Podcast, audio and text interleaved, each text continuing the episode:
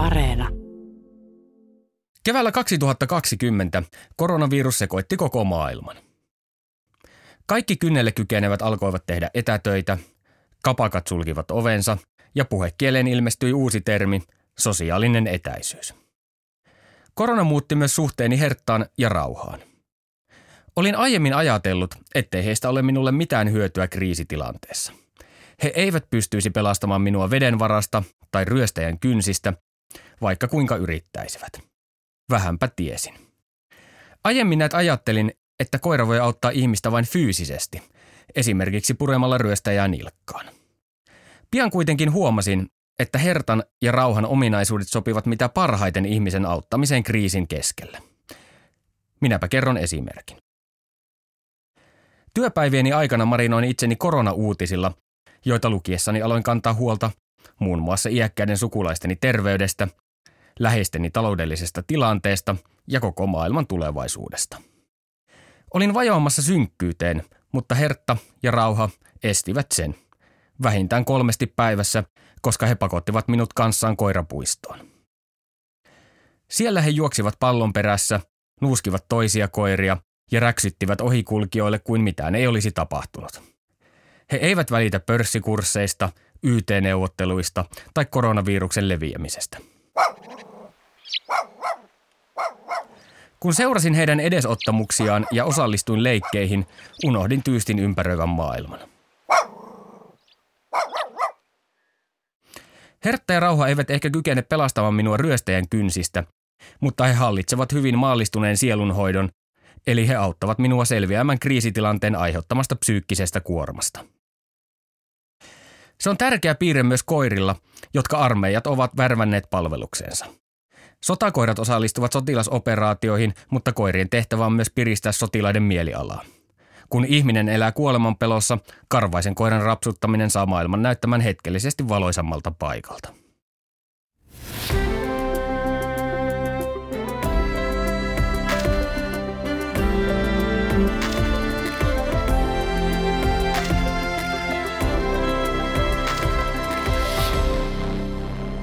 Tämä on koiria ja ihmisiä. Kahdeksanosainen ohjelmasarja meistä ihmisistä ja meidän parhaista ystävistämme. Tässä jaksossa perehdymme sotakoiriin, niiden historiaan ja tutustumme siihen, kuinka ihminen muovasi koirasta verenihmoisen tappokoneen, joka on osallistunut kahden maailmansodan lisäksi myös Neuvostoliiton ja USAn väliseen kylmään sotaan. Minä olen toimittaja Panu Hietaneva ja vien teidät hurmeisille sotatantereille, joilla koirat ovat tehneet hirveyksiä ihmisen käskystä.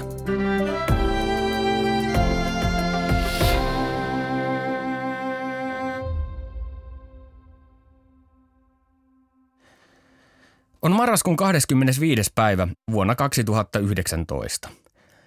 Yhdysvaltojen presidentti Donald Trump, hänen vaimonsa Melanie ja varapresidentti Mike Pence kävelevät toimittajien eteen valkoisen talon pihamaalla.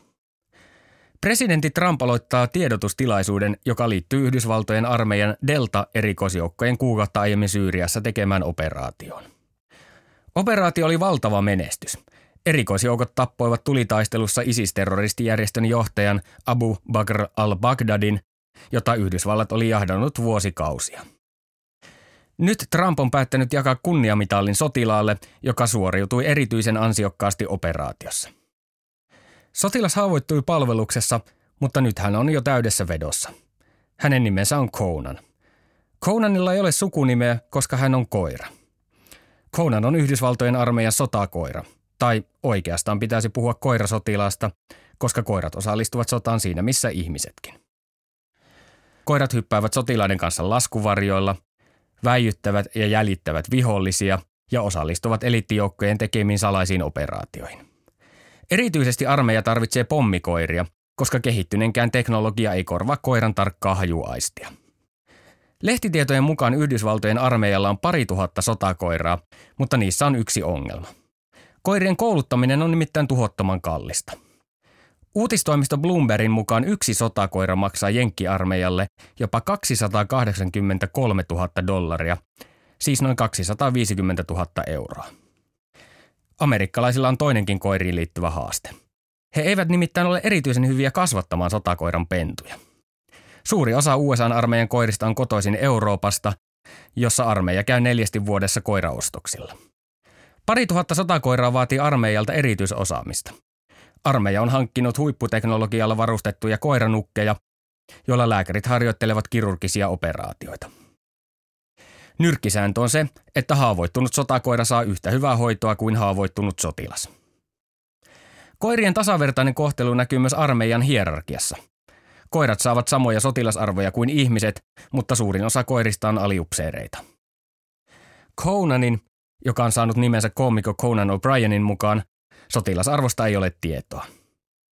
Lehtitietojen mukaan Conan on aloittanut palveluksensa kouluttautumalla Teksasissa, palvellut sen jälkeen armeijan harmaissa neljä vuotta ja osallistunut noin 50 sotilasoperaatioon. Jos tähdet ovat oikeassa asennossa, Conanille voi olla luvassa vielä lisää mainetta ja kunniaa. Trump kehui koiraa ylitsevuotevilla sanoilla ja kutsui sitä maailman kuuluisimmaksi koiraksi, mutta veteraanijärjestöt toivovat presidentin osoittavan sille vielä suurempaa kunnioitusta. Heidän mielestään Conanin kuuluisi saada urotöistään Purple Heart-arvomerkki, jonka presidentti myöntää taisteluissa haavoittuneelle tai kuolleelle sotilaalle. Toistaiseksi sellaisia on myönnetty vain ihmisille. Conanista oli eittämättä suuri apu sotilasoperaatiossa, joka johti isispomon kuolemaan, mutta hän auttoi Trumpia myös sisäpolitiikassa. Kun koko kansakunta keskittyi ihastelemaan Conanin rohkeutta, Trumpin hallinto ei joutunut ottamaan kantaa kysymyksiin, jotka liittyivät terrorismin vastaisen sodan moraaliseen oikeutukseen, sen tehokkuuteen tai hintalappuun. Conan teki, Trumpia lainatakseni, mahtavaa työtä myös kotirintamalla ja hoiti oman osansa propagandasta.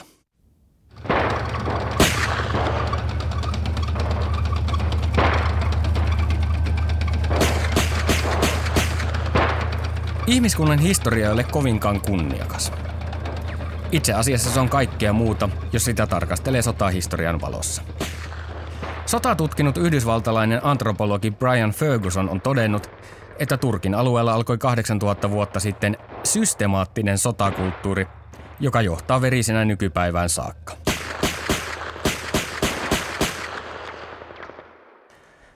Hänen mukaansa ensimmäinen kiistaton arkeologinen aineisto sodan käynnistä on 10 000 vuoden takaa, jolloin ihminen oli jo asettunut aloilleen ja alkanut viljellä maata.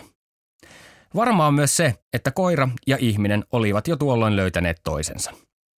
Koira on todennäköisesti osallistunut ihmisten välisiin kärhämiin niin pitkään, kun se on kulkenut ihmisen rinnalla. Vanhin näihin päiviin asti säilynyt tieto koiran käytöstä taistelussa on 600- ja 500-luvuilta ennen ajanlaskun alkua Lyydian valtakunnasta. Sitä hallitsi kuningas Aliattes II, joka käytti molosseja sotakoirina. Alkuperäinen molosirotu on kuollut sukupuuttoon, mutta antiikin kuvanveistäjät tallensivat sen patsaisiin. Teoksista voi tutkailla antiikin molossien ulkonäköä – ne olivat raskasrakenteisia, voimakkaita ja suuria metsästys- ja vahtikoiria, jotka sopivat ominaisuuksiensa ansiosta erinomaisesti sodankäyntiin. Roomalainen runoilija Claudius Claudianus on kuvaillut sotaa varten jalostettuja molosseja niin vahvoiksi, että ne pystyivät murtamaan mahtavien härkien niskat. Koiraa käytettiin jo antiikin aikana ovelasti osana sotataktiikkaa. Kun Persian kuningas Gambyses II hyökkäsi vuonna 525 ennen ajanlaskun alkua Egyptiin, hän laittoi koirat etulinjaan ja käytti niitä kilpenä. Kyse oli psykologisesta sodankäynnistä. Persialaiset näet tiesivät, että egyptiläiset kunnioittavat uskontonsa takia koiraa, ja he ajattelivat, etteivät egyptiläiset hennot teurastaa suuria määriä pyhiä eläimiä. Antiikin merkittävimpiin sotapäällikköihin kuulunut Makedonian kuningas Aleksanteri Suuri luotti myös koiraan sodan käynnissä. Tarinan mukaan alku ei kuitenkaan mennyt nappiin. Roomalaisen historioitsijan Plinius vanhemman hieman ajanlaskun alun jälkeen kirjoittamassa luonnonhistoria-teoksessa kerrotaan koirista, joita Aleksanteri oli saanut lahjaksi Albanian kuninkaalta. Ensimmäinen koira oli valtava, ja Aleksanteri halusi sen heti mukaansa taistelutantereelle – Pettymys oli kuitenkin suuri, koska koira viisveisasi tapahtumista ja makasi itsepäisesti maassa, eikä vaivautunut edes haukkumaan. Aleksanteri päätteli saaneensa Albanian kuninkaalta maanantai-kappaleen, josta ei ollut taistelukoiraksi, ja käski joukkojensa päästä sen päiviltä. Albanian kuningas kuuli lahjoittamansa koiran motivaatio-ongelmasta ja päätti lähettää Aleksanteri suurelle toisen koiran. Tällä kertaa hän ohjeisti Aleksanteria sotakoiran käytössä. Koira ei vaivaudu laittamaan tikkua ristiin pienen kahakan takia, vaan odottaa suuria haasteita, leijonia ja norsuja. Aleksanteri ei edelleenkään luottanut koiran sotataitoihin, mutta hän päätti antaa koiralle näytön paikan ja hankki paikalle leijonan. Pian Aleksanteri huomasi, että Albanian kuningas oli sanojensa mittainen mies. Koira raateli leijonan kappaleiksi tuosta vain. Ennen kuin Aleksanteri päätti ottaa koiransa mukaan taistelukentälle, hän usutti sen vielä ottamaan mittaa norsusta. Tulos oli sama. Koira puri norsua niin kovasti, että norsu pyörtyi ja kaatui tömähtäen maahan. Aleksanteri Suuri oli vaikuttunut näkemästään ja alkoi luottaa koiriin sodan käynnissä. Myöhemmin kävi niin, että koira jopa pelasti Aleksanterin hengen. Sen teki Peritas-niminen koira, joka oli Aleksanterin lempikoira. Sen rodusta ei ole tarkkaa tietoa, mutta se saattoi hyvinkin olla taistelutarkoituksiin jalostettu molossi. Aleksanteri suurta esittävissä patsaissa hänen kanssaan seisoo useita erilaisia koiria, eivätkä historioitsijat ole pystyneet päättelemään, kuka niistä on Peritas. Tarinan mukaan Aleksanteri oli kasvattanut Peritaksen itse pennusta lähtien. Isäntänsä hengen Peritas pelasti vuonna 331 ennen ajanlaskun alkua Gaugamelan taistelussa Turkissa. Aleksanteri johti taistelussa ratsuväkeä ja ratsasti joukkojensa kärjessä, kun yksi Persian kuninkaan joukkojen sotanorsuista ryntäsi yllättäen häntä kohti. Aleksanteri säikähti ja jähmettyi paikalleen, mutta Peritas ei hämmentynyt, vaan hyökkäsi norsun kimppuun ja puri sitä alahuulesta. Koira piti norsua hampaissaan niin pitkään, että Aleksanteri ehti paeta varmalta kuolemalta. Taistelujen tauottua Peritas löytyi kuolleena sotatantereelta. Toisen version mukaan se olisi viimeisenä tekonaan ryöminyt Aleksanterin luokseen ja kuollut omistajansa viereen. Kiitokseksi henkensä pelastamisesta Aleksanteri hautasi koiransa valtiollisin menoin ja nimesi Peritaksen mukaan kaupungin, joka sijaitsi todennäköisesti Intiassa. Christopher Columbusta kutsutaan usein löytöretkeilijäksi, mutta häntä voisi yhtä lailla kutsua sotapäälliköksi. Kolumbus lähti toiselle matkalleen kohti Amerikkaa syyskuussa vuonna 1493. Tällä kertaa hänen armaadansa sisälsi 17 laivaa, 1200 miestä ja poikaa, siemenviljaa, hevosia ja kaikkea mahdollista, mitä uudelle mantereelle rakennettavat siirtokunnat tarvitsevat. Kokemus oli opettanut, että tutkimusmatkoille kannatti ottaa mukaan myös aseita. Espanjalaiset olivat valloittaneet 1400-luvulla itselleen Kanarian saaret ja taisteluiden tuoksinnassa huomanneet, että koira on mitä mainioin ase, kun vastassa on aseistamattomia alkuasukkaita. Portugalilaiset eivät onnistuneet koskaan peittämään kaikkia Kanarian saarten alkuperäiskansoja, mutta espanjalaiset onnistuivat siinä koirien avulla. Tämän takia Kolumbuksen laivoihin lastattiin 20 sotakoiraa, mastiffeja ja Englannin vinttikoiria, jotka retkikunta laski aseiksi samaan tapaan kuin musketit ja sapeilit. Mastiffit ja vinttikoirat sopivat hieman erilaisiin käyttötarkoituksiin. Yli satakiloisiksi jalostetut mastiffit olivat tehokkaita lähitaisteluissa, koska ne kykenivät murskaamaan ihmisen luut. Vinttikoirat sopivat paremmin vihollisen jahtaamiseen. Tehtävään koulutettu vinttikoira juoksi pakenevan ihmisen kiinni silmän räpäyksessä ja suolisti sen toisessa. Kun Kolumbus lähestyi Jamaikan rantaviivaa toukokuussa vuonna 1494, hän havaitsi rannalla ihonsa värikkäästi koristelleita intiaaneja, jotka olivat aseistautuneet. Kolumbuksen retkikunta päätti laskea vapaaksi yhden sotakoiran, joka teki hetkessä hakkelusta useasta intiaanista. Se oli sanalla sanoen verilöyly. Kolumbus kirjoitti päiväkirjaansa, että yksi sotakoira vastasi kymmentä aseistettua sotilasta taistelussa intiaaneja vastaan. Myöhemmin hän tarkensi, että yksi koira vastasi 50 sotilasta. Jamaikan rannikolla käyty taistelu oli ensimmäinen kerta, kun ihminen käytti sotakoiria uudella mantereella. Itse asiassa historia voisi näyttää hyvin erilaiselta, jos Kolumbuksella ei olisi ollut mukanaan noita 20 sotakoiraa. Intianit olivat alkaneet tehdä hiljaista vastarintaa, jonka avulla he yrittivät päästä eroon valloittajista. He lopettivat maissinviljelyn ja piilottivat kotieläimet, jotta pitkän laivamatkan ryydyttämät espanjalaiset eivät saisi itselleen ruokaa. Eräs intiaanipäällikkö oli päätellyt, että nälän uuvuttamat espanjalaiset on helppo päästä päiviltä, vaikka valloittajat olivat paremmin aseistautuneita. Suunnitelma olisi voinut toimia, koska Kolumbuksen miehistä vain pari sataa oli taistelukunnossa. Muut olivat sairastuneet tai nälän uuvuttamia. Maaliskuussa 1495 eurooppalaiset valloittajat taistelivat verisesti Hispaniolan saarella, jossa nykyään sijaitsevat Haiti ja Dominikaaninen tasavalta. Intiaaneilla oli miesylivoima. Heitä oli tuhansia, mutta espanjalaisten sotakoirille he eivät mahtaneet mitään. Taistelu oli verilöyly, jossa intianit olivat hätää kärsimässä. Silminnäkijän mukaan taistelu kesti alle tunnin ja jokainen koira revi palasiksi vähintään sata intiaania.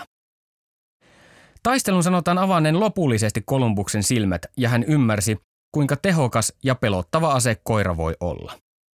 Koirille alettiin syöttää taistelussa kuolleiden intiaanien lihaa, jotta eläimet oppisivat pitämään ihmislihan mausta. Koirat oppivat myös erottamaan eurooppalaisten ja intiaanien hajun toisistaan, mikä oli hyödyllistä, koska koiria käytettiin apuna jäljitysoperaatioissa. Eurooppalaiset käyttivät koiria myös pelotteena.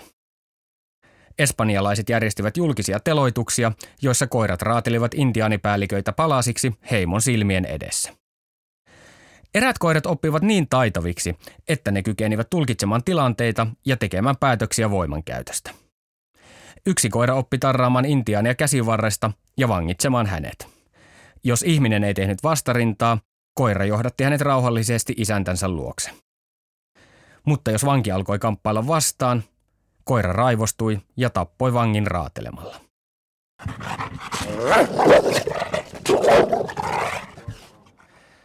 1930-luvulla USAn armeijan korviin kantautui huolestuttavaa tietoa. Natsi-Saksa oli kouluttanut koko vuosikymmenen ajan tuhansien sotakoirien joukkoa, vaikka virallisesti eläimet olivat poliisikoiria.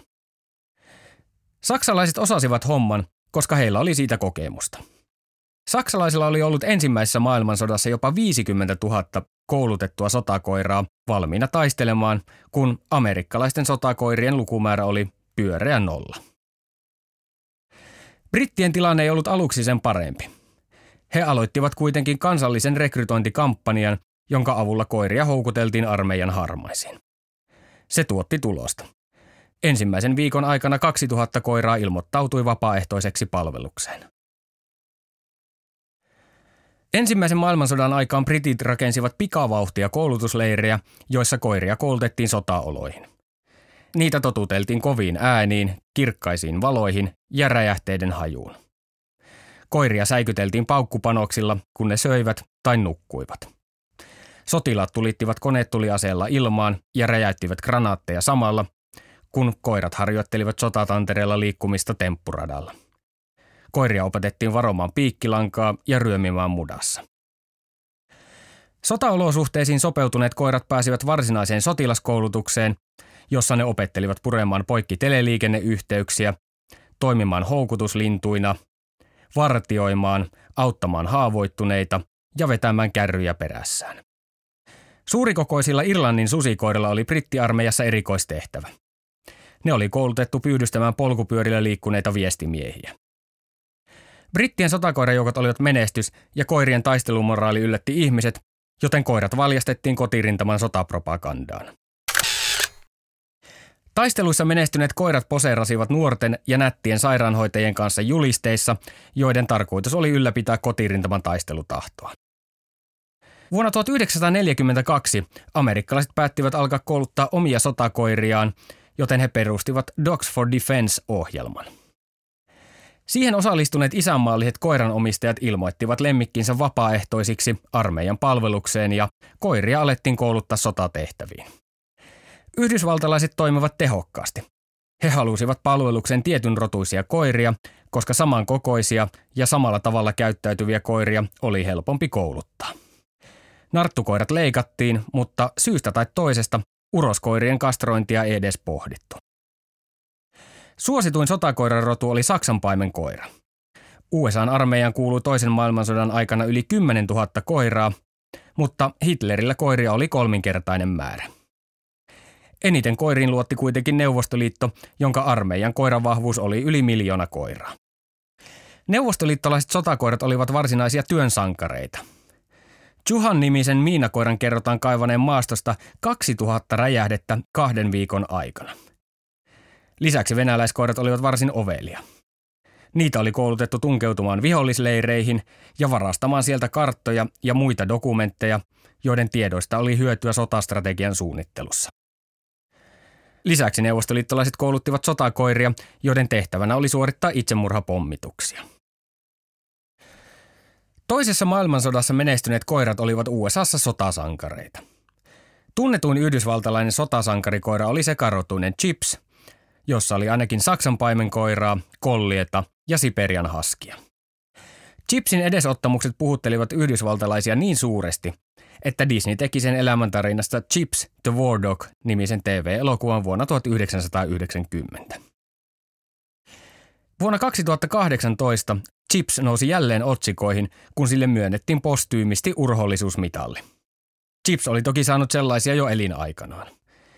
Hän sai 1940-luvulla presidentti Eisenhowerilta Purple Heart-arvomerkin, siis sen samaisen mitalin, jota vaativat myös Donald Trumpin palkitsemalle Conanille. Chip sai presidentiltä myös hopeatähden, joka myönnetään urhollisuudesta taistelussa Yhdysvaltain vihollista vastaan. Hopeatähti on kolmanneksi korkein arvomerkki, jonka Yhdysvaltojen joukoissa taisteluihin osallistunut sotilas voi saada. Kaikkia koirien sama huomio ei kuitenkaan miellyttänyt. Chips menetti kunniamerkkinsä, eikä niitä ole vielä tähän päivään mennessä annettu sotakoirille. Edes Conanille. Chips ja hänen omistajansa eivät liiemmin haikailleet kunniamerkkien perään. Omistaja sanoi haastattelussa, että Chips on joka tapauksessa enemmän kiinnostunut hampurilaisista kuin mitalleista. Toisen maailmansodan jälkeen USAn sotakoiraohjelma sai osakseen paljon kritiikkiä. Armeijaa syytettiin eläinten huonosta kohtelusta, mutta erityisesti sodan jälkeen paheksuttiin Dogs for Defense-ohjelmaa. Armeija oli luvannut palauttaa koirat takaisin niiden omistajille, mutta sodan jälkeen ne lopetettiin. Koirien tappamista perusteltiin sillä, että ne saattoivat olla sairaita ja että niillä voi olla vaikeuksia sopeutua kotioloihin. Perusteluja pidettiin kuitenkin hatarana, koska koirat eivät ole perusluonteeltaan aggressiivisia. Ne oli vasta sotilaskoulutuksessa opetettu hyökkäämään ihmisen kimppuun. Armeija pelkäsi negatiivista julkisuutta ja perusti vastentahtoisesti rehabilitaatio-ohjelman, jossa koiria koulutettiin palaamaan arkeen. Yhdysvaltojen armeija oppi virheistään, eikä se ole enää toisen maailmansodan jälkeen järjestänyt sotakoirille kutsuntoja. Sen sijaan armeija alkoi ostaa koiria suoraan kasvattajilta ja kouluttaa ne itse. Uudistunut käytäntö tarjosi monia etuja. Itse kasvatetuista sotakoirista oli helppo hankkiutua eroon.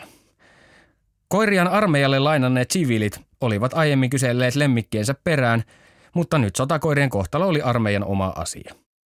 Vietnamin sodan aikana armeija suhtautui eläimiin varsin kylmäkiskoisesti. Armeijan kirjoissa koirat olivat vain varusteita.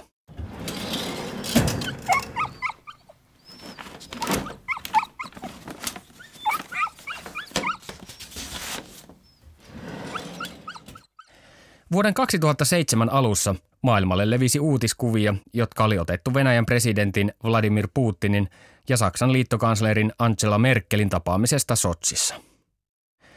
Kokouksen asialistalla oli asioita, jotka aiheuttivat kitkaa Venäjän ja Saksan välille. Putin ja Merkel keskustelivat muun muassa Kosovon itsenäisyydestä ja EUn energiapolitiikasta, mutta huomion varasti Putinin Labradorin noutaja Konni. Koira ei ollut paikalla sattumalta – Putin todennäköisesti tiesi, että Merkel pelkää koiria ja valjasti lemmikkinsä kansainvälisen politiikan pelivälineeksi. Putin halusi näyttää Merkelille, kuka on pomo. Suunnitelma näytti toimivan, sillä kätensä ristinyt Merkel vaikuttaa uutiskuvissa vähintäänkin vaivaantuneelta tai epäluuloiselta. Ehkä myös hieman pelokkaalta.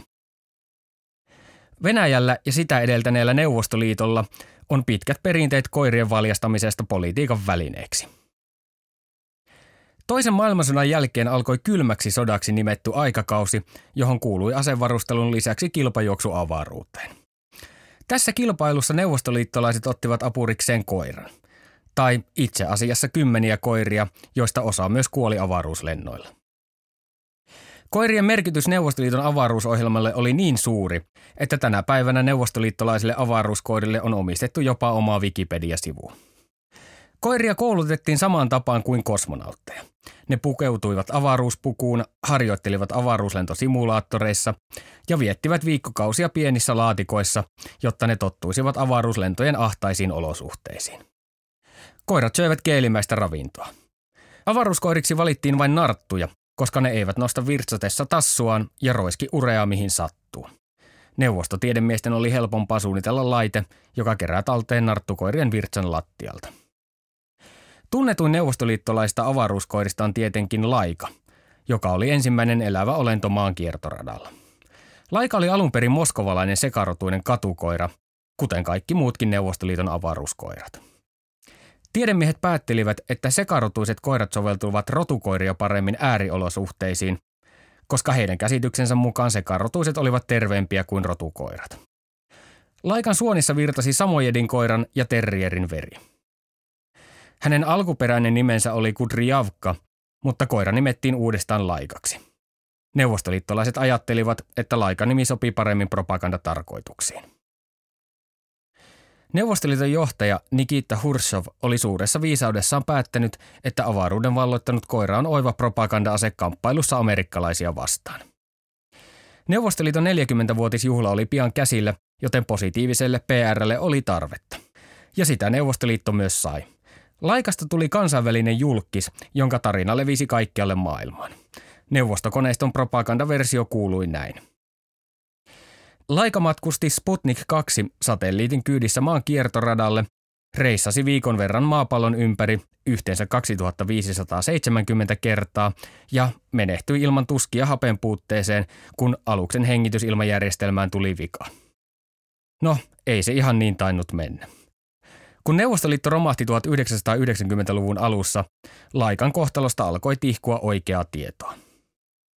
Satelliitin laukaisussa oli ilmennyt teknisiä ongelmia, ja Laika-parka kyhjötti kolme päivää paikallaan 500 kiloa painavan satelliitin uumenissa ennen kuin pääsi matkaan.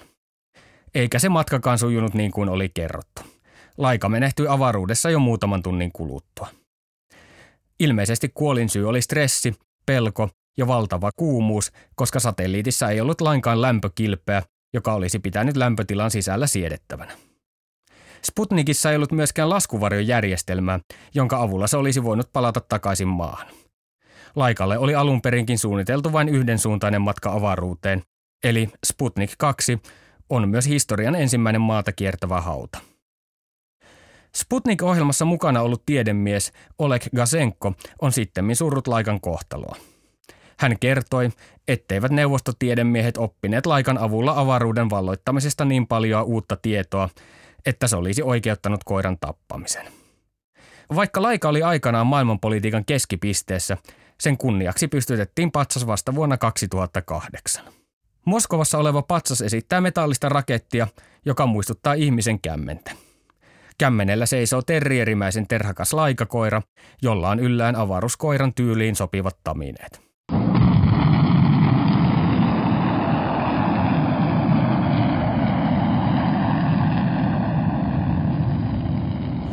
Kevään 2020 koronakriisin aikaan aloin nähdä hertan ja rauhan uusin silmin, mutta tätä radio-ohjelmaa tehdessäni aloin pohtia uudessa valossa myös ihmisen ja koiran suhdetta.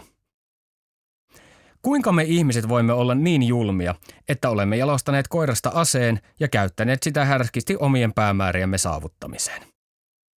Olemmeko me ihmiset ansainneet koiran kaltaisen ystävän, joka on luotettava, avulias ja rakkaudessaan pyyteetön? Voin vilpittömästi todeta, että en osaa vastata edellä mainittuihin kysymyksiin. Mutta kun katson herttaa ja rauhaa ja pohdin asiaa, tunnen suurta häpeää koko ihmiskunnan puolesta. Kuinka me kehtaamme?